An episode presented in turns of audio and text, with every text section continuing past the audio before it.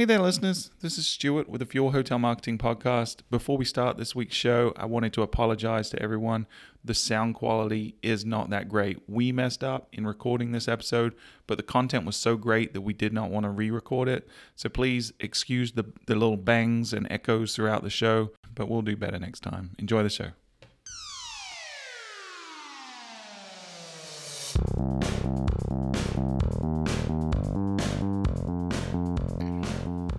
Hello, and welcome to episode sixty-four of the Fuel Hotel Marketing Podcast. I am a businessman in his suit and tie, and my name is Stuart Butler. You guys are looking at me like I'm crazy. Yes. Okay. I was going to try to be more serious today, but I don't think it's going to work. Nobody likes serious. All right, let's start again. Hello, and welcome to the Fuel Hotel Marketing Podcast. I'm your host, Stuart Butler, joined today with Pete DeMaio. Hey everybody, welcome back to the podcast. And Meisha Bokicio. Hi. And Melissa Kavanaugh. Howdy. Is that a more normal introduction, ladies and gentlemen? I'm more comfortable with that, yes. Did I put you all off your game? I'm back on my game now. I'm pumped. Okay. Good. I don't think I was ever on my game. I just kind of make it up as I go, so. Okay. Yeah. As long as we're playing the same game, which is hotel marketing, then we are all good. And Pete, I am shocked and surprised that you didn't make a comment about this being episode sixty-four. Maybe oh, an even number, sixty-four. Yeah, or like, oh, we're one year away from retirement. Like, you know? I don't know like if I'm more upset with you saying that or everyone being surprised I didn't go. Maybe not. I don't know. All right, so we were having a little conversation, ladies and gentlemen, for the show about how we listen to other podcasts. And we listen to them at varying speeds. Like I myself, I like to, I've trained my ears to listen at two speed. See, I'm a one point five-er yeah, myself. Yeah, I'm good at one point five. Yeah, and I was one point five for a while. I, I went up to two, but there's a few podcasts, I, as included, that I struggle to listen to at two, two speed, which one is weird that I listen to our own podcast, right? It, it's kind of egotistical. I don't know. It's I mean, I listen to it well, and I enjoy it. Yeah. The um, fact that you listen to it sitting in a room with candles is weird. Yeah. But the fact that you listen to it at all is not. This is true. I'm usually sitting there in my underwear and nothing else, too. I was, yeah. But I can't listen to us at two speed because we talk too fast. So anyone that does listen to us at two speed, congratulations. But we're going to mess with you today. And sometimes we're going to talk really fast like this. And sometimes we might slow it down. Do, do you think that would increase our listenership or decrease? I feel like it might decrease. Right. But the ones who do listen are going to listen even more because they're like, yeah. This is the two yeah. people that find us funny. We appreciate it. Well, if you're just tuning in for the first time to the Fuel Hotel Marketing Podcast, yeah. This, yeah, we're all a little bananas today, and we apologize for that. But we do have some cool, serious subject matter to cover. We're going to be talking about advertising and the different types of channels that you can use to advertise and the messaging that you can use on them at different points within the funnel, right? So It, this, we get a lot of folks that come to us and they're, they're doing this spray and pray mentality when it comes to advertising. It's a one-size-fits-all kind of strategy, and that really isn't the case anymore. You, you should not have a one-size-fits-all because there's so many nuances to the traveler's journey and how to communicate with them, the messaging, where to reach them, that kind of thing that we're going to dig into today. And there's a nice little companion document that goes along with this episode. So as always, you can get the show notes at fuel travel dot com slash podcast and click on episode sixty-four. But in addition to this, we also have this brand spanking new downloadable awesomeness white paper from Meisha and Chris, put it together, and it is at fuel travel dot com slash advertising. So we are not going to have time today to get into every little nook and cranny of advertising for hotels, but we do in this download. So if you're interested in following along or you want to get more information that we just don't have time to cover today, then again, go to fuel travel dot com slash advertising and you can download that. And it is phenomenal and it's beautiful and awesome job, Meisha. Thanks. Virtual high five. Or you could high five me because we're sitting right next to each other. Yeah, but I'm saying everyone at home listening should virtually high five you right now. Send me high five gifts. There you go. That would be amazing. All right, but before we get into that, let's see what is going on in the news. Who has a news item? Peter, you look like you have a news item. I have one, and it's not from the, the usual suspects. This article comes to us from Seeking Alpha. Great movie, by the way. It oh, really was. Great movie. Mm. Who is Kaiser Soze? Oh, spoiler alert. Yeah, Kaiser Soze. All right, keep going. Anyway, So this is from Seeking Alpha, and what I like about this article is it takes a look at TripAdvisor from a perspective of someone who could care less about travel and only is interested in it from a business perspective. The article is titled, TripAdvisor, Expect Either a New Buyback Plan or a Sale of the Company, coming up very soon. And the author, who's Long Hill Road Capital, takes a very in-depth look at TripAdvisor, their financials, and also has a few clues of why he thinks that it's either going to have a massive stock buyback or be up on the, the sales block. A clue, a clue, a clue. So this is a little bit of a Conspiracy Friday. Wow. I was waiting for Meisha to jump in with some Blue's Clues quotes there. I didn't want to, like, jump in and all of Pete's. How much do you practice that? Because it's pretty spot on. I, winging it. Nice. Winging it. Although you sounded a little bit more like magenta than you did blue. Yeah, you think no, so? No, I'm just kidding. They sound exactly the same. All right. So, all right. Are you Steve? Are you Team Steve or Team Joe? Totally Team Steve. Come on, dude. Which the show went totally downhill when he went to air quotes college. Yeah. All right, for the, the audience that we didn't lose at the very beginning, we just lost. So anyway. So what were some of the clues? All right, so some of the big clues were starting on August, oh, first of all, August eighth, and I'm going to read this verbatim from the article. August eighth, TripAdvisor filed its second quarter ten Q, and buried on page fifty-five of the fifty-eight pages, the company disclosed that its board had adopted a new executive severance package that includes terms that would go into effect if there was a change of, in control of the company.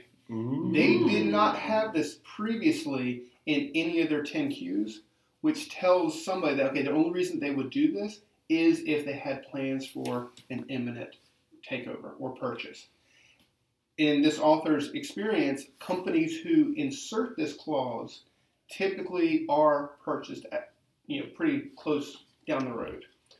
And the second mystery, which feeds this conspiracy, is in June, TripAdvisor did not renew its share repurchase agreement, which they had been doing for the past several years. So they weren't necessarily laying out a price of their own rebuy shares of their own company. So those two factors, and along with, this is a, it's a paginated article, but it's about ten pages of content. There's a lot of information here, but it really lays out a case that TripAdvisor is going to make a big play. The one company they say most likely is going to be interested is Amazon. Ooh. You know, because Amazon failed with their Amazon destinations, and this gives Amazon the opportunity to step in, have a fully flushed out review platform, which they're already known for, and they already have the opportunity to market to every single Prime customer with discounted hotel rates. Discuss. Something's afoot down at the Circle K, ladies and gentlemen. Great movie. Yes. And we have been saying this for a long time, that TripAdvisor is, is priming itself to get bought out. That's why they haven't been overly concerned with the quarterly profits and, you know, the downturn from going to instant booking. But someone like Amazon would be prime for buying this because... You'll find a percentage. Ha, ha, ha. But it, it, you know, it, there's so much data, and Amazon is all about aggregating data. And, you know, there's so much talk right now about their, the A I capabilities within their, their infrastructure with the predictive analytics of what people want to buy. It, I mean, it's perfect for travel, right? So it makes a lot of sense. What I think personally is going to happen, though, is there could be a little bit of a bidding war going on, because you know who doesn't want Amazon to buy TripAdvisor? Expedia. I'm pretty sure it's Priceline, Expedia groups. I think those guys are, are, you know, trembling a little bit. If this were to go down, it could be a big, big problem for them. So. And, and that's one of the points of the article as well, is if this turns into a bidding war, it looks at the basically the market caps of Expedia, Priceline, and TripAdvisor and everybody mm-hmm. else involved. If uh, if you've got probably good twenty, thirty minutes, read this article. It's definitely well worth it. Yeah, you can do that instead of listening to this op- this episode. No. Well, no. Why don't I just, I'll, I'll read the whole article. Yeah, you go. That'll be next episode. Okay. How about that? But Google's the other one that could come in and buy them as well. They could. I think those, that would those be are the, something. Yeah, but but we've talked about this in the past though. Google's already in the catbird seat and making a ton of cash off of everybody. Why would they go in there? And because then they can make even more cash off of even more people. But you know, I I think you know it wouldn't be a bad idea to have a little TripAdvisor stock in your portfolio right now. Just saying. All right, what uh, other things are going on in the news, Meisha? I have an article. The title, unfortunately, ruins the entire point of the article, but we're just going to get to it. It is from digiday dot com, and the article is titled, Hilton Gets twenty percent of Bookings Through Its Mobile App. So without boring you with too many additional details, the mobile app for Hilton is arguably the most successful hotel mobile app out there.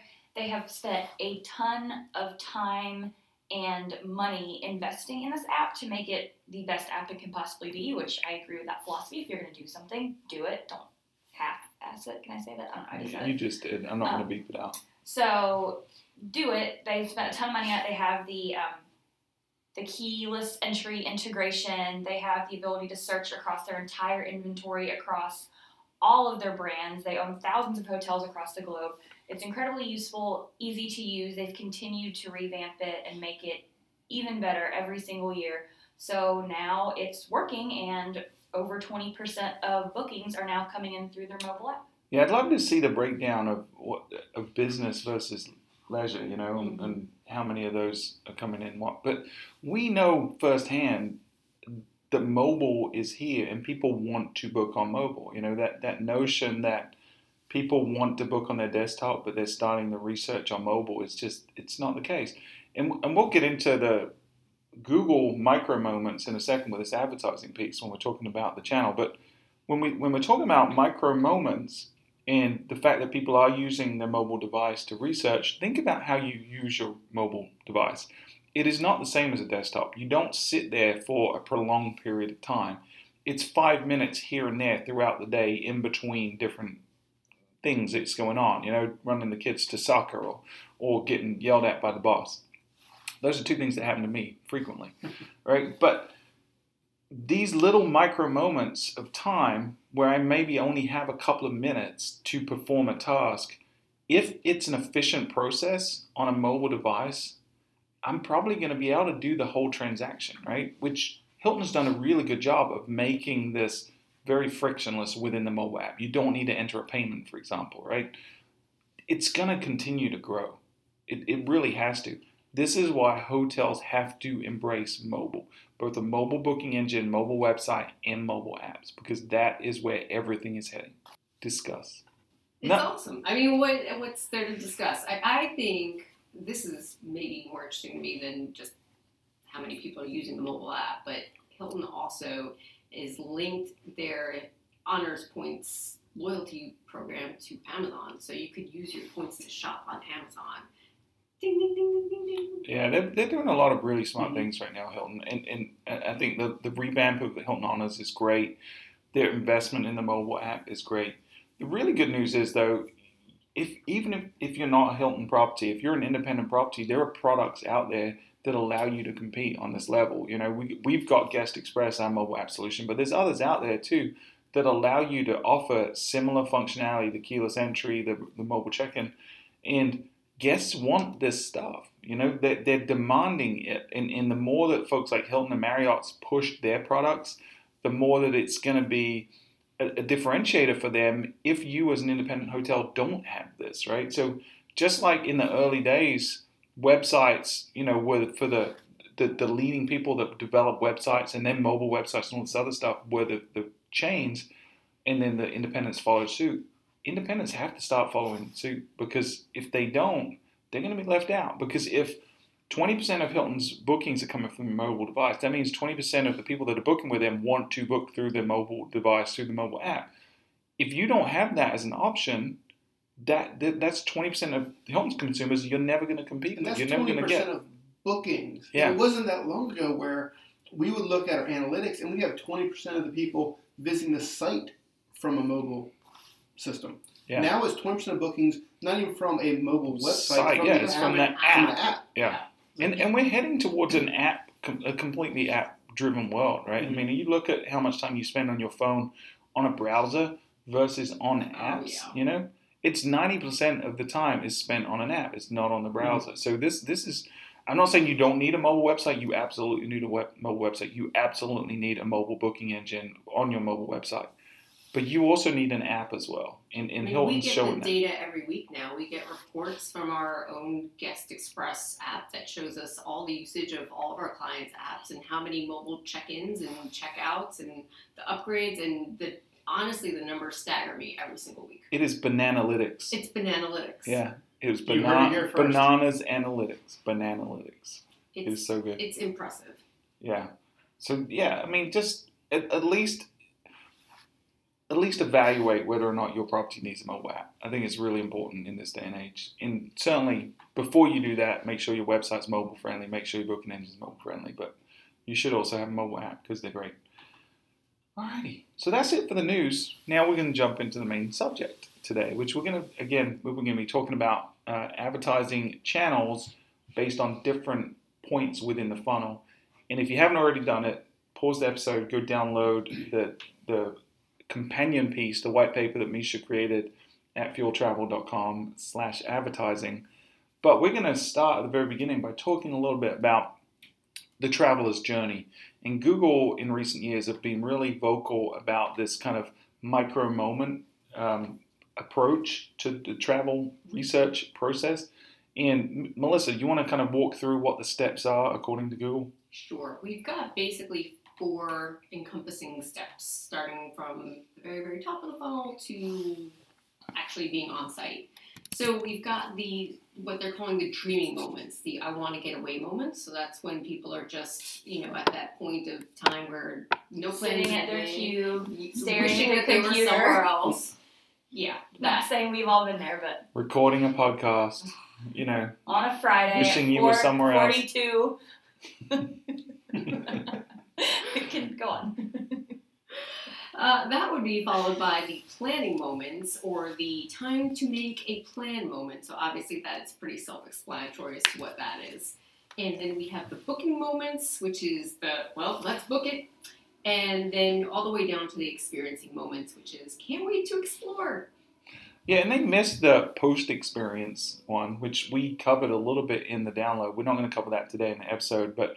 You know, after the experience as well, I think is a very important moment that's underutilized. And, you know, we talk about Flip two a lot on this show, but they do a phenomenal job of extracting the essence of the experience and repurposing it for post-experience just shenanigans, right? So whether that's pushing on social media or running contests, things like that. But Google's missing that piece of the equation, and we're going to omit that from today's discussion. But if you want to read about that, it is in the download at fueltravel.com slash advertising as well.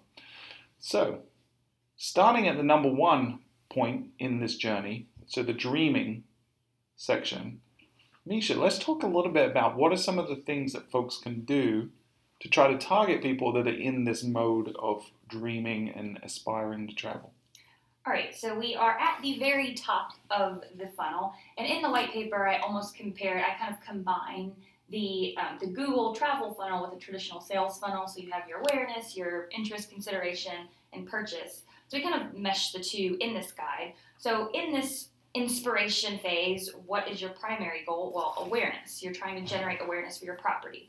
There is a little caveat to this that I put in the guide. I wanted it to be comprehensive for hotels, but also I want it to be um, very clear that this is not necessarily a spot that a lot of brands or hotels and resort properties are going to want to dump a lot of their money. So a lot of times if you're looking at awareness, you know, you need to figure out, you know, do people have a defined travel interest for my destination? Is that the best place for me to spend my money as a hotel? So if you're a large brand like Disney or Atlantis and you are the destination, that might make sense. You know, if you're in a destination like Virginia Beach or Myrtle Beach or, you know, any family vacation destination um, where people go, that's more of the um, C V B's job to generate that demand. It gets a little blurry though. So if this is somewhere where you have some extra budget or you have some really unique things about your property that would specifically draw people there, then absolutely do some experimenting and put some money towards this. Yeah, and I think, you know, expectations have to be set. So top of funnel, you're having to do a lot of the heavy lifting of convincing someone that it is time to travel, that you are the right destination, you're the right property. So the return on investment for top of funnel advertising tends to be a lot lower. So like Meisha said, if you are at Disney or you are, you know, a destination in yourself. Like Great Wolf Lodge. Right, exactly. That's a great example. It makes sense to do that kind of top of funnel advertising. If you're a mom and pop property in a really competitive destination, I would not spend a whole lot of time on the top of funnel stuff. I would, you know, we're going to talk about middle and bottom of funnel in a second. I would spend a lot more of my money in those lower echelons where we know that those people are a lot more primed to book. But and, and but, I would say look at who's in those, you know, individual segments, like your C V Bs, your portal websites, you know, those type of people. And the O T As. The O T As. And, and make sure that you have a great presence there. You know, I'm thinking more of like on the O T As and uh, portal sites. But make sure you have a great presence there, because you don't know when that person goes from stage one to stage two, and you yeah. want to make sure you're there. But you don't want to necessarily be the one doing the heavy lifting, convincing someone that Virginia Beach is right for them. Right, and this is kind of a cycle, right? It's it's not as linear as the old sales funnel used to be. There's, there's multiple kind of stages, and, and it kind of goes around up and down the funnel a little bit. So this is a reason why we tell our clients you should absolutely be on the O T As, right? Because even if you do a great job convincing people to book direct, then they need to find out about you somehow. In O T As, in TripAdvisor, in portal sites in your destination, and the C V B website, if you're not spending money on your own channels to drive people top of funnel, those are the only places that you're going to get in their decision set. So you have to be on those channels to even be considered with your competition. But let's assume you do want to invest in top-of-funnel stuff. What Sure. are some things that we can do? So your primary challenge is, are you visible? And your goal at this point is to inspire travel and to generate that awareness. So the top, we're only going to discuss for each of these three channels that I've pulled out. Please go and download the full guide. It has a lot more um, examples of not only advertising platforms that you can use, but I also give very specific campaign examples, which we're only going to go into one at each stage. So definitely get the full version, but for the T L D R version on the podcast, the first place you want to be if you're looking at generating some awareness is YouTube. Fun fact, YouTube, the second largest search engine in the world. We actually had, um, Phil was running a campaign for a client, and he it was on YouTube using this exact channel for um, to advertise one of their videos, and it ran for like, I don't know, maybe an hour, and their budget for the day was already spent. Like, and blew it out of the water. I mean, thousands and thousands of views. So people are out there, they're watching videos, and YouTube has a lot of great options for people in this space. The first one, um, or the one we're going to focus on at this stage, is called TrueView. This is an opt-in viewing platform, so I'm sure we're all familiar with this, where you have the option to skip the ad after five seconds. So advertisers in this space are only charged when thirty seconds of the video is viewed.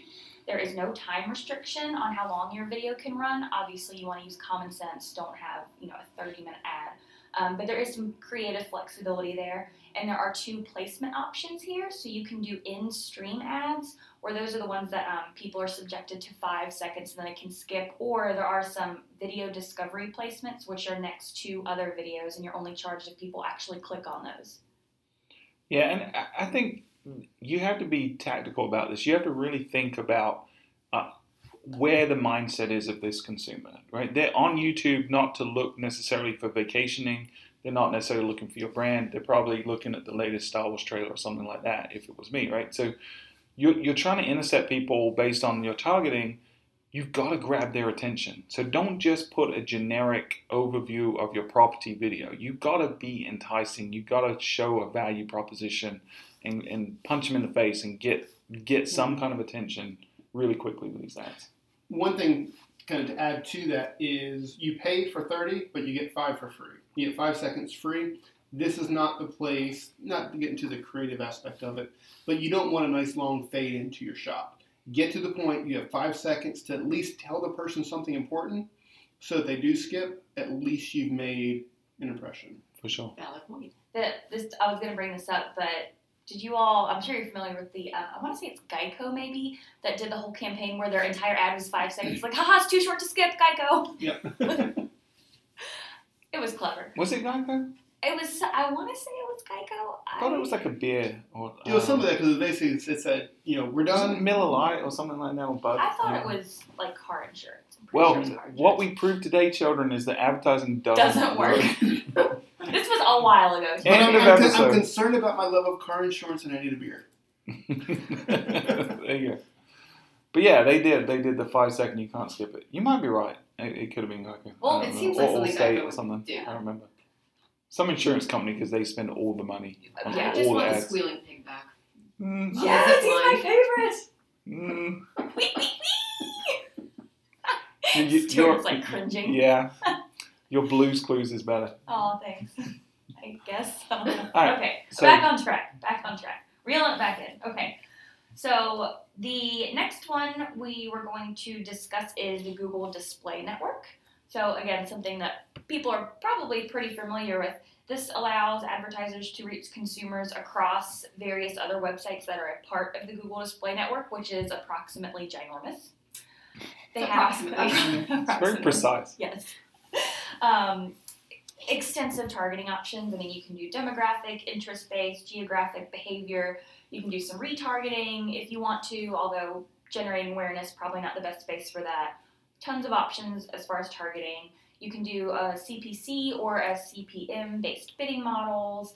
There are tons of different sizes and formats that you can use to this, so it is very flexible. And to give you an example, so we'll give you a little sneak peek of a campaign example. Um, this I had Melissa and I in mind when I came up with this one. So the example is you are a boutique hotel in the heart of wine country, California. You need to think about using a high-quality static image of a young, attractive couple enjoying a glass of wine overlooking the vineyard with the text overlay, sip, savor, see at the top. And then come for the wine, stay for the experience. See why guests prefer name of property. Um, as your call to action, for this you would want to target women ages thirty to forty-five with an income over seventy-five thousand dollars who are interested in food and wine and travel, et cetera. Essentially building, um, building your guest persona and applying that to your targeting. Let's go. I'm ready. Okay, let's go. Sounds like a great place. You convinced me. Yes, I'm ready to go. Are the cats with the wine? No, this question. Is a cat-free, cat-free environment. Sign me up. That sounds good.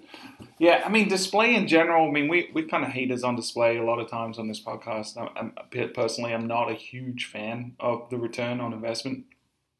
But if you have a ton of money and you really are trying to establish yourself as an authority, or like we said earlier, you are a destination in and of yourself, display can really help. And, and you know, like Meisha said, remarketing doesn't make sense top of funnel because that means someone's had to have interacted with you or come to your site in, in the past. But a lot of uh, a lot of the display options now incorporate some kind of lookalike feature, right? So you can you can upload your existing guest history, and they can kind of use the data analysis to say these people are very similar. They have similar buying habits, similar demographics to who are, is already booking.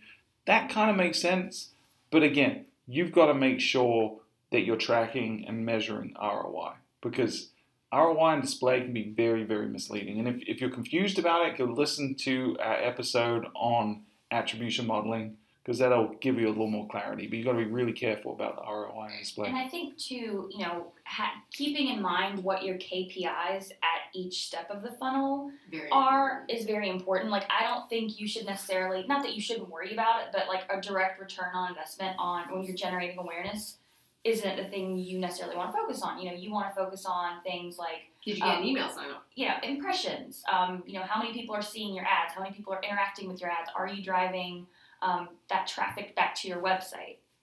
Yeah, for sure. And then looking at, you know, if you do get an email, following it through the funnel. So can you convert that email from that particular campaign or that source to a booking? And then can you convert that booker to a multiple loyal booker, right? Because when you start looking at lifetime value, especially if you're in a repeat destination, that's where this top of funnel stuff can really pay dividends. If you're looking at, say, display marketing in the same measuring it in comparison to, say, brand P P C, it's going to be apples and oranges. You're looking at very different things, and the R O I is absolutely going to be more favorable in the bottom of funnel kind of stuff like brand P P C. So you've got to really look at it in context and, and really focus on what your absolute goals are for this particular piece of the funnel and this type of demographic that you're targeting with this particular channel.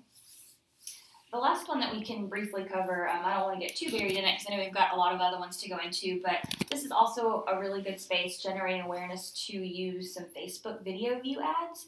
This could be a video that you have uploaded to your page at some point, or it can also be a live video that you've taken from your property. There's a lot of different ways to use this, and we all know that Facebook is such a highly visible platform, um, or visual, should I say. So people are interacting with highly engaging stuff like live videos or videos of your property. So this is really a space that you want to be in if you're trying to showcase your property, really get your name out there. And Facebook is a really easy to use platform. I would say if you're getting started, Facebook is probably an easier thing to, you know, bite off than AdWords. Yeah, I mean, I, th- I think it's different in, in a few ways. You know, one, you know, when you're when you're bidding on, say, AdWords, there's an intent. Someone's coming with a purpose, right? But on Facebook, you're trying to intercept people, um, and you're also on Facebook, you're competing with their friends, their families, their interests. So you're trying to disrupt the the, the common flow. So I think it's a, it's a more challenging prospect, but Facebook has better targeting capabilities than any other platform. And because of that, it can be really, really effective. Now, it doesn't necessarily scale to the same levels that some other channels do, like AdWords, but you can get really precise with your targeting and say, I want Pete DeMaio and people that look exactly like Pete DeMaio and in his circles, and he's the kind of guy that I want to come stay at my property. No one would ever say that because no one would ever want Pete DeMaio to come stay at their property. And no one looks just like me. This is true. They would want beekeepers, for the people that don't know what that word means. But my point being, Facebook is great for picking specific people and saying, these are who I want to show my message to. But again, like we talked about with the, the YouTube videos, you've got to make sure the com- the content is compelling and, and it actually has a message that resonates with the audience that you're targeting as well. And something else to keep in mind with Facebook, people, more times than not, aren't going to click the sound. So if you have somebody talking or there's sound of any kind, they might not be able to hear what you're saying because either it didn't autoplay or the, they don't have their sound on, whatever. But in the ads tool or when you're uploading your video, you can overlay text. So take the time to do that because chances are people aren't going to hear what your video is. Yeah, it's like eighty-five percent-ish of people don't turn the sound on, on, on video. So you def- definitely need to grab their attention with something visual and hope that they will turn the sound on, right? But you got to punch them, again, punch them in the face. If you take nothing else from this episode, take the fact that you need to punch all the people in all the faces. Yeah. Become very violent after this episode. Yeah, for sure. All right, ready? We're moving on, chugging the beer, going on the funnel. Mid funnel. Yeah, so that top of funnel, done. But again, we've got more examples in the download, fueltravel.com slash advertising. Let's move down the funnel. Moving down the funnel. So the next stage, getting to the midpoint here, we're, we're in the interest and consideration phase. People are ready to plan. They've been super bored at work for six months. They're like, I'm ready to get out of here. Where are we going? So they are ready to plan their vacation. I've recorded sixty-four episodes of my podcast, and now I'm really ready to... Yes, now I'm really ready. Yeah. Um, so typically at this point, they're ready to take their leisure vacation. They have a destination in mind, and they are knee-deep in looking at accommodation options, reading reviews, seeing what amenities, seeing what's going on in town, just doing all the things that you do when you're typically planning a leisure vacation. So your job at this point is to generate leads. And your goal is to remain in the guest consideration set and to hopefully get some actual leads. So whether that's um, email addresses are a really great way to measure success at this step. Um, and really, you want to persuade, if not convince, travel shoppers to strongly consider your property. They are probably going to go around and do some price shopping. They are going to leave your website to go read some reviews, but you want to stay top of mind throughout this experience. Yeah, and the considerations they're looking at are price, obviously, quality, like reviews. They're also looking at amenity set. They're looking at location is critically important, you know, vicinity to whatever it is they're going to town for. Nine out of ten, they're not coming to your town to stay with you. They're coming for another reason, whether it's a beach or an event or, you know, some kind of attraction. So a beekeeper convention. Yeah, exactly. If you're an apiary or a apiarist, then they, they might want to stay near the apiary Aperurist. convention. Aperurist. But this is also the most competitive portion of the funnel. They've made the decision that they're visiting Virginia Beach. But now, this is the first time where all the hotels in that market can start punching each other in the face to try to get this customer. Pete, why would you use such violent language? I know, pull it back. But the point is, this is the time to go ahead and start getting aggressive, because as we get further down the funnel, it's more of a decision-making set between where to book for a property versus where, what property specific I'm going to book. This is all happens in this stage. Yeah, and you're not, you know, because top of funnel you were competing with like C V Bs and portal sites and O T As. For and you probably part. shouldn't have been competing with them. Mm, to start maybe, with. Right? But now you're competing with all of those and all the individual properties as well. So we get, you're right, it gets a lot more competitive at this point. So what are some things we can do to try to compete? Well, the first place you can play around in is the Google AdWords non-brand playground. Ooh. It's a little tricky. You got to be careful. You can't just go all in bidding willy-nilly because you're going to blow a lot of money and not make any money. Um, so for anybody who is not familiar, non-brand refers to bidding on any type of keyword that is not directly affiliated with your brand name, which is opens Pandora's box of opportunities, right? Right. So it could be like Virginia Beach hotels, but it could be more granular than that, right? It could which be, is where you want to be. Right. So what we call kind of semi-non-brand, right? Which is something that really resonates with your particular product. So it could be Virginia Beach hotels near something specific that you're really close to, or Virginia Beach hotels with something specific that you with. have, like with the, like a lazy river. with the, with the wheat thins. Wheat thins. Wheat thins. Cool whip. Wheat thins. All right, so long tail out, keywords. Yeah, it's longer tail, but it, but it's not really long tail. It's more kind of medium-ish tail, right? It, it's it's the broad with a modifier that relates directly to you. That can even be like room types. We we've seen a lot of folks recently getting a lot of traffic from I, oceanfront three-bedroom suite and, and those kind of keywords in a specific de- uh, destination. So you covered the, the categories that we had pulled out. So the proximity or location-based keywords, amenities queries, and also room-type queries, or what we typically recommend as a starting point when you're looking at building out some non-brand campaigns. Also keeping in mind that compared to your brand, having realistic expectations here. Your cost per clicks are typically going to be higher, your click-through rate's typically going to be lower, and your R O A S, again, typically lower versus what your brand can be. Hey, Meisha, what is R O A S? R O A S.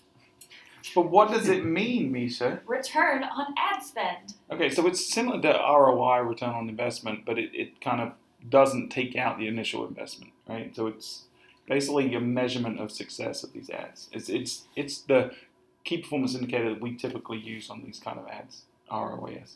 Yes. In case anyone was wondering. Ready for example number two? Yes. All right, mid-funnel example number two, one of my favorite ads, because I love Facebook, are these Facebook lead generation ads. So, your hotel, you're looking to generate some leads. Hey, they have an ad for that. This is a native form collection where Facebook will auto-fill a form within the platform with information that is pulled from the guest profile. So it kind of takes that friction out of them having to, say, sign up for your newsletter or sign up to get deals or whatever it may be. Really easy way for you to collect email addresses for people who are expressing an interest in your hotel, and then you can upload that into your platform and then hopefully stay in touch with them and nurture them through that sales funnel. Um, a campaign example for this that we have outlined, I had another coworker in mind when I was coming up with this one. So you are a budget-conscious Las Vegas hotel seeking leads for bachelorette parties. You are going to use a high-quality static image of an attractive group of young girls cheersing with colorful cocktails. Your target, um, you are going to target key geographic markets, women ages twenty-five to thirty-five, um, plus recently engaged, and women who are also interested in pages related to Las Vegas. They have an income of about thirty thousand dollars to seventy-five thousand dollars, and that's your little guest persona for that one. So after collecting the data, um, the form should divert people to a landing page on your website, because there is opportunity after they've collected that info, they can go visit your website. In this case, you want them to go to a landing page relevant to bachelorette parties or packages. This is one of my favorite bold ads we're going to talk about for a couple of reasons. You know, we already talked about how amazing Facebook is at targeting, but people, and this is a theory of mine, but people in general are really, really lazy. I don't yes. believe you. And, that's and, not a theory, that's a fact. I don't know, whatever. Fact. uh, but the fact that you don't have to do anything as a consumer but hit a button to say, yeah, sure, I'll give this information to this person because I'm interested in what their, their wares are, is great. And the, the return on this and the, the cost per acquisition on an email address is phenomenal. Crazy low. It's crazy low. I mean, it's it's like ten, fifteen cents in some cases low, right? So to to buy an email address for ten or fifteen cents is bananas. We said this a lot. We said a lot to our clients. We said it on the show before. There is still an amazing arbitrage on Facebook advertising. Advertising in that in four or five years' time, it's going to be three, four, five times as expensive as it is now, and we're still going to be doing it. It it is way, way undervalued right now.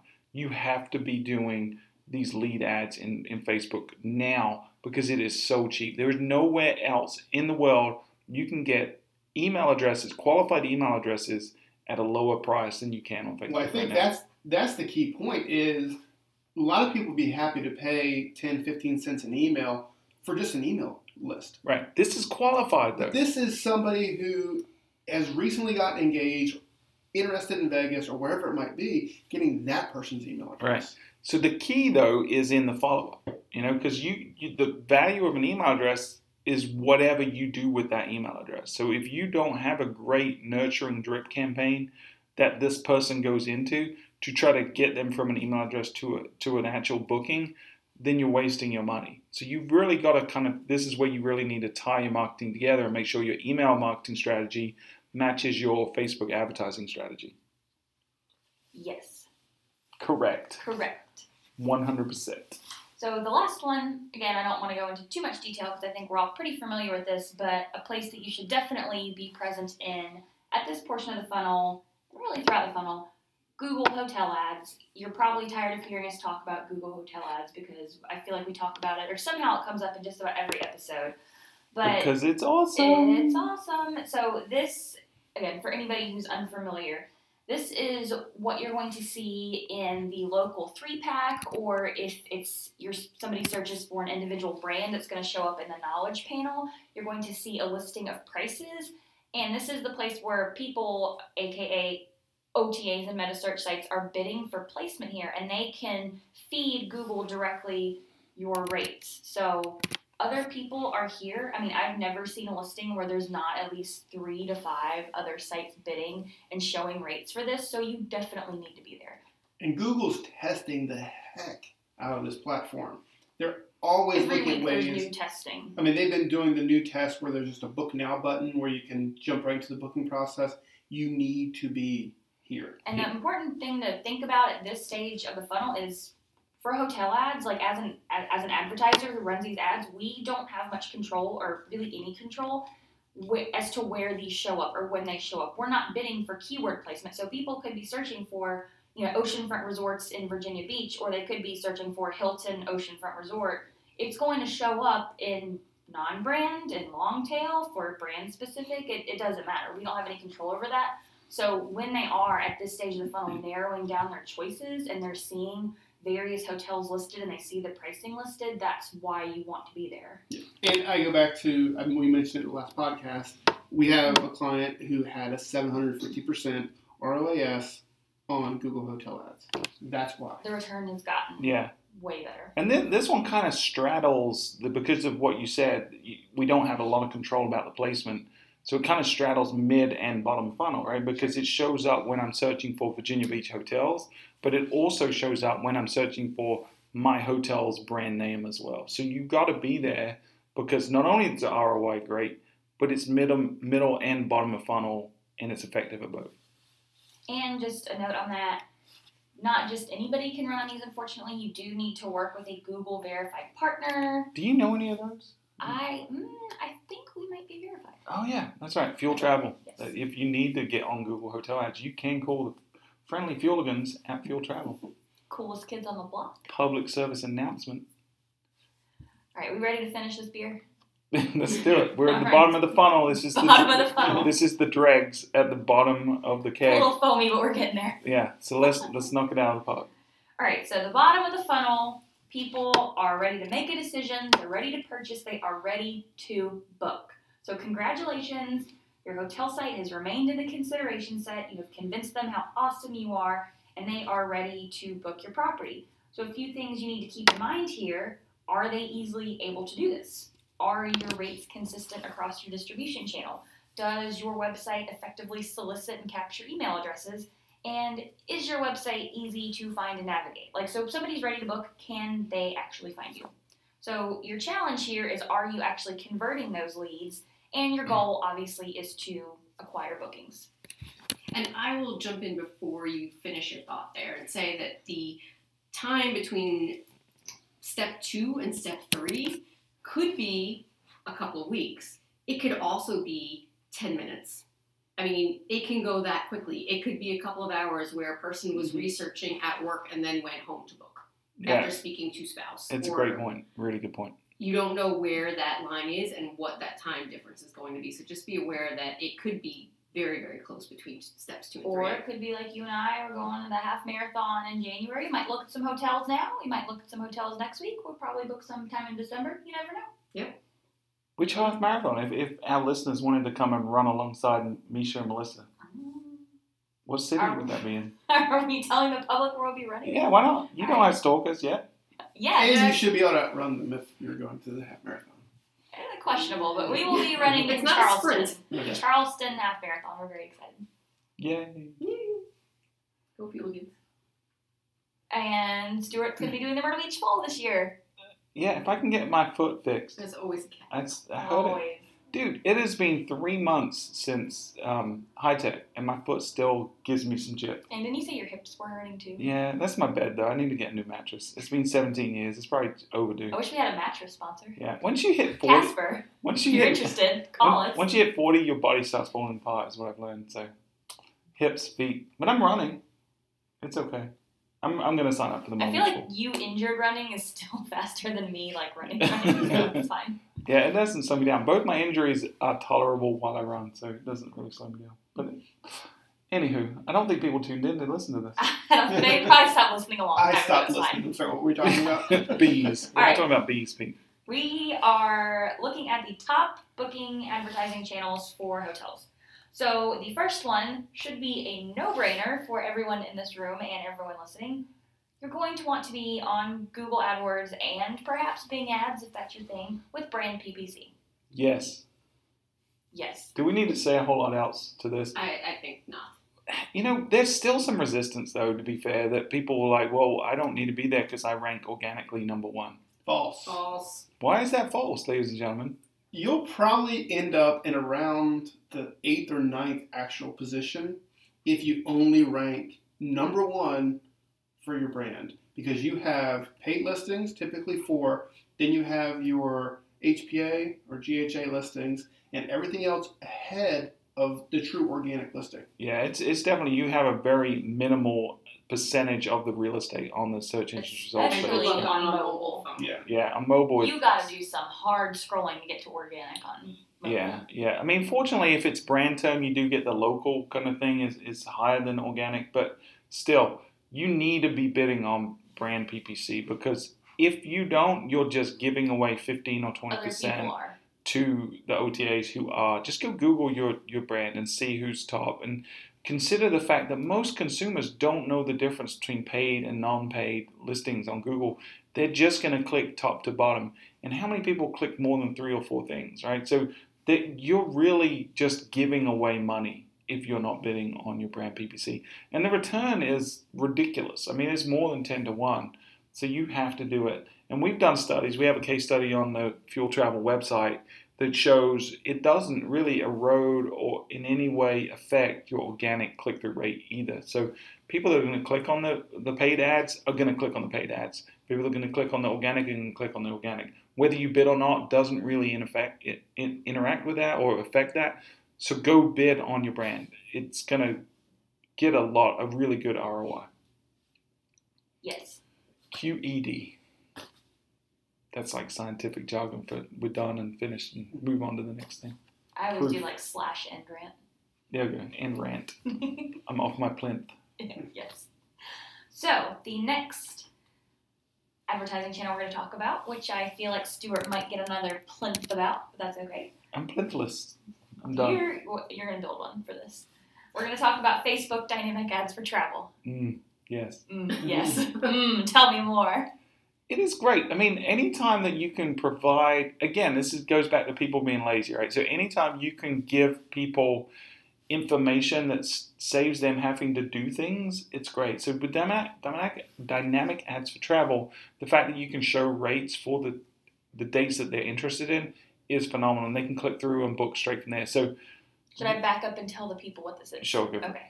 So this is pretty new ad format. So fresh off the press here. There is some setup and integration required, so this isn't necessarily something you can sit down and do like today right this second, because you do need to work with, it might be somebody in-house or somebody within your booking engine team to set up the feed from your booking engine to Facebook. So do you know anyone that does that? I, I think I know somebody that does, actually. Fuel Travel? I think we do. Those are the guys. Yep. So after you've worked with us to set all this up, um, what we're going to do essentially is set up a catalog. We need to implement the Facebook p- pixel, which you should have anyway, um, and then create some ad templates. So this all pulls in and does everything itself. So it's once you get it set up, it's pretty, you know, let it do its thing. Um, and what it does is it will dynamically pull inventory and rates based on things that people have already looked at on your website. So as Stuart said, it takes the You know, people are kind of lazy. They probably did a little bit of travel shopping. They may or may not come back to your website. Why don't you get in front of them again and remind them that they still have a property they're looking at? You've got some great deals and they should book with you. Yeah, this is another one where the R O I is just great and, and the risk is so minimal, right? Because if people aren't clicking, they're not clicking. So go ahead and do it. It, it, it you will not regret it. And anytime you can put your ad in front of people in a targeted manner on Facebook, you're going to make money from it. it. It's just the best platform right now, bar none, from an advertising perspective. Well, what does it say about Facebook that they've created an entire ad type for travel that will let you dynamically feed your rates? Where is Facebook going with that? Well, I think Facebook's saying there's a lot of money being spent in yeah, this vertical. Yeah, they took a note from Google yeah, on yeah. that one. Facebook's very smart, and, and you know they have more data in a lot of regards than. than Google does. Google has intent. You know, people will go to Google for a purpose. They're trying to find something or shop for something.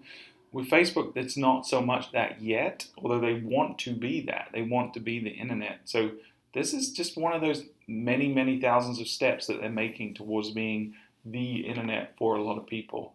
And, and again, people on Facebook are in this mode of just scroll, scroll, scroll, scroll, scroll, and not having to think about it. it it's a very passive activity that really a lot of people are spending way too much time doing, but we can use that to our advantage and get our message in front of them. And if, again, we can make it frictionless, we can make all the effort taken away from them, and they just have to click and say, okay, yeah, now I'm ready to book, and there's the rates, there's the dates, click, book, done.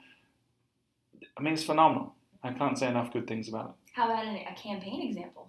Go for it. So you are an independent ski resort in Jackson Hole, Wyoming.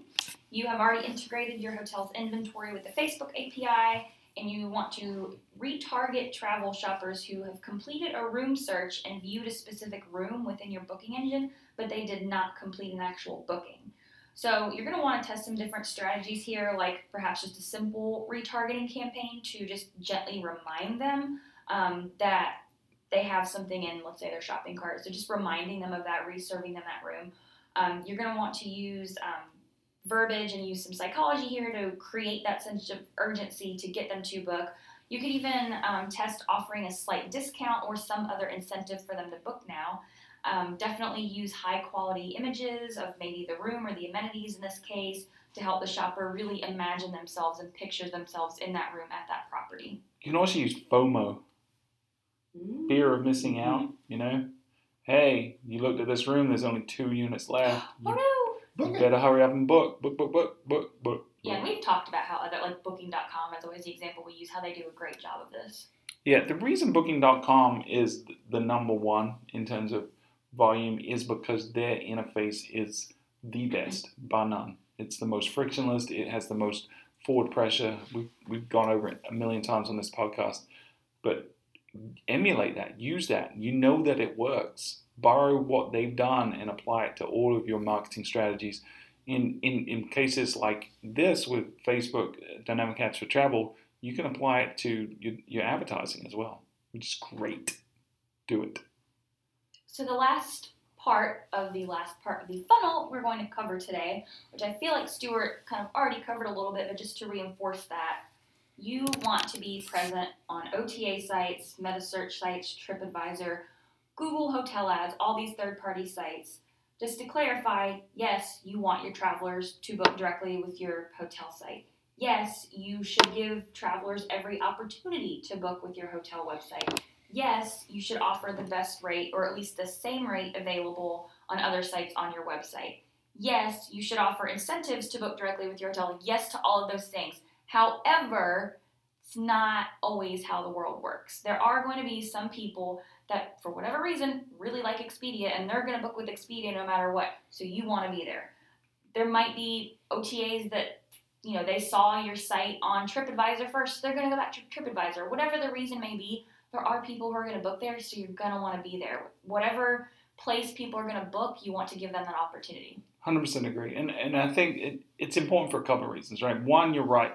There's a percentage of people that are loyal to whatever brand they book through, whether it's Expedia or TripAdvisor or whatever. And you want to not lose the booking to your competition, right? If if your only option is to book through a third party and pay the commission, so be it.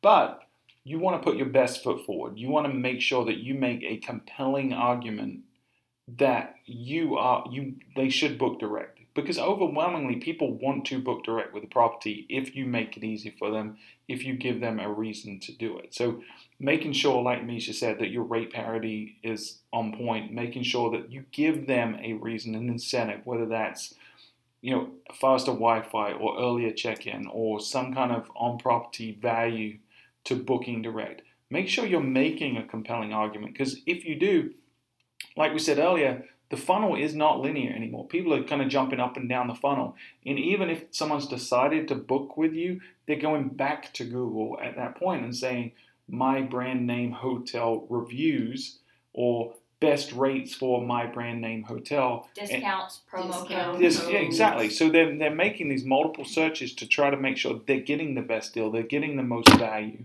So you want to make sure that your website communicates that really effectively. Give them on your homepage, here are the seven reasons why you should book direct with us on this website. You're not going to get a lower rate anywhere else. You get all these value added. You get our loyalty program, which gives you X Y Z.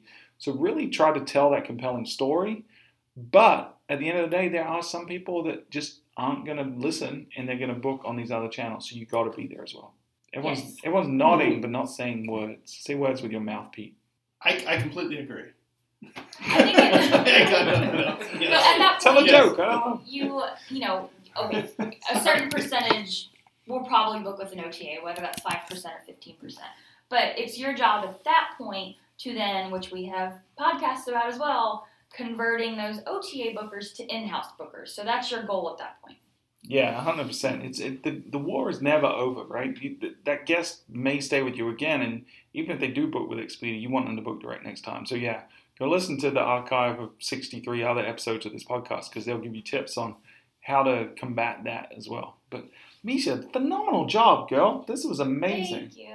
Really good stuff. I spent stuff. a lot of time on it. This is definitely a very abbreviated version, and I wanted to demonstrate not only that you should be segmenting your funnel and looking at it at different channels and where they fit, but also understanding that you can use AdWords in various ways. You can use Facebook in various ways. So just understanding the best place to use those is really important. Yeah, really good, really good advice. And, and you know, just even if this has overwhelmed you, if you feel like you're drinking from a fire hose right now with all this information, go download this companion piece, the white paper that Meisha did. It's fuel travel dot com slash advertising, and take your time to digest it. But really take home from this the fact that there is not a one-size-fits-all spray and pray mentality when it comes to advertising. You really need to be mindful with where you spend your money, how you measure measure success, and what your goals and K P Is should be at different points in the funnel, and knowing that you shouldn't compare every advertising channel to every other one, because your your purpose may be different at different points throughout the funnel and different target audiences and stuff like that. So just be thoughtful and mindful and, and take a strategic approach versus just blindly spending money on all these different channels that are available to you.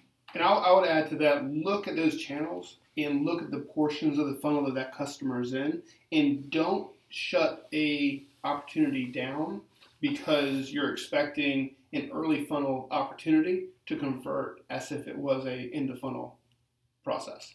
You know, wait, wait, I'm so glad you brought that up, okay, because there's more. What? Wait, what? There's more. What? What? Bonus. For twenty-five cents more, you can upgrade to the next podcast episode that might include how to measure all these awesome points of advertising during different points of the funnel. What you're so looking at. Boiler alert. What? We plan ahead on this show. So, do you this want... is like literally the first time we planned that ever. Yeah, I know. So, Melissa, you want to explain that a little bit more, what we're talking about? No. Okay. Ooh. Wow. Be like that then. Yes. So, I'm currently working my little butt off on putting together this exact funnel and looking at what in your analytics software you should be looking at and how to segment your data in analytics to show you your K P Is and conversion rates without with all that stuff throughout the funnel. Yeah. A lot of people just look at their analytics and, and think all things are equal and everything should be measured the same way. And it's it's really so much more nuanced than that. And you really have to spend the time to understand what the data means. So next time, that is what we're going to be talking about. Maybe two times. Well, so... oh, you already threw it out there. No, okay. Yeah, I think it's next week, right? Yeah. I heard her saying she's doing two dedicated podcasts on the subject. two, two weeks of podcasts. Yeah. So we were mouth liars last week. We did lie with our mouths and say that we were going back to... Or last episode, we said we were going back to weekly. Last time, there were conflicts of schedules. It didn't work out. Our goal is to go back to weekly starting next week, so hopefully we can get back on that schedule. But but this will probably not be right. This will probably be two weeks from now, so yes. We're going to have to figure out what we want to do next week. So if you guys have anything specific that you want to tackle on one of these episodes, you want us to do our Fueligan little breakdown of whatever it is you need help with from a hotel marketing perspective, we'll be glad to do it. Just shoot us a line, info at Fuel Travel. Or you can uh, hit us up on Twitter at Fuel Travel. Like, honestly, it's free marketing consultation. Mm-hmm. Why would you not ask those questions? This is true. We, we Where else are you going to get an hour's worth of free marketing advice? This is true. We've been honest. We, we Stop saying that word. We like to help people ah. without taking money from them. You know, I hate bananas. Why do you hate bananas so much? We have... Don't make me build a plinth over here. uh, never mind. Sorry. We, we got through a whole episode, guys, without talking about dad jokes. I was going to say I have one. Oh, you know, there's really only three kinds of people on earth. Those who are good at math and those who aren't. Oh. There you go. There's your dad joke. Oh. I think Meisha had one too. Yeah, you kind of stole my thunder. That's oh, sorry. Well, I didn't know you had one. Go ahead. I literally well, just dad joke from a dad. She, she True. Although Pete did tell me this week that I'm going to make a great dad one day. It's probably the proudest moment yeah. of your life. I was super excited. All right. Well, what is Buzz Lightyear's favorite store? I don't know. Bed, Bath and Beyond! That's terrible. Man. Remember my joke about the math? Yeah, it was way cool. Yeah. Uh, well, I think we crushed it on this topic I of advertising. I would drop this mic, but it's attached. We crushed it on the episode. We killed it on the jokes. And if they want to find you somewhere on the interwebs, Peter, where can they find you? They can find me on Twitter at P DeMaio, P D I M A I O. And Melissa. I'm at M A Kavanaugh, M A K A V A N A G H. And Meisha. I'm at Marketing Meisha. That is at Marketing M E I S H A. Me is her. And you can find me at Stuart Butler, S T U A R T B U T L E R. You can find us collectively at Fuel Travel. Again, you can get the podcast notes to this episode at fueltravel.com slash podcast. Click on episode sixty-four. And again, go download this amazing white paper that Meisha created at fueltravel.com slash advertising. And until next time, you have been listening to the Fuel Hotel Marketing Podcast.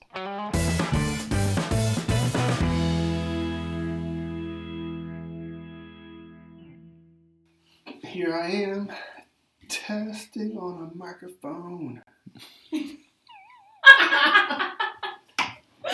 Got my ending. Okay. You have like eight endings. Okay.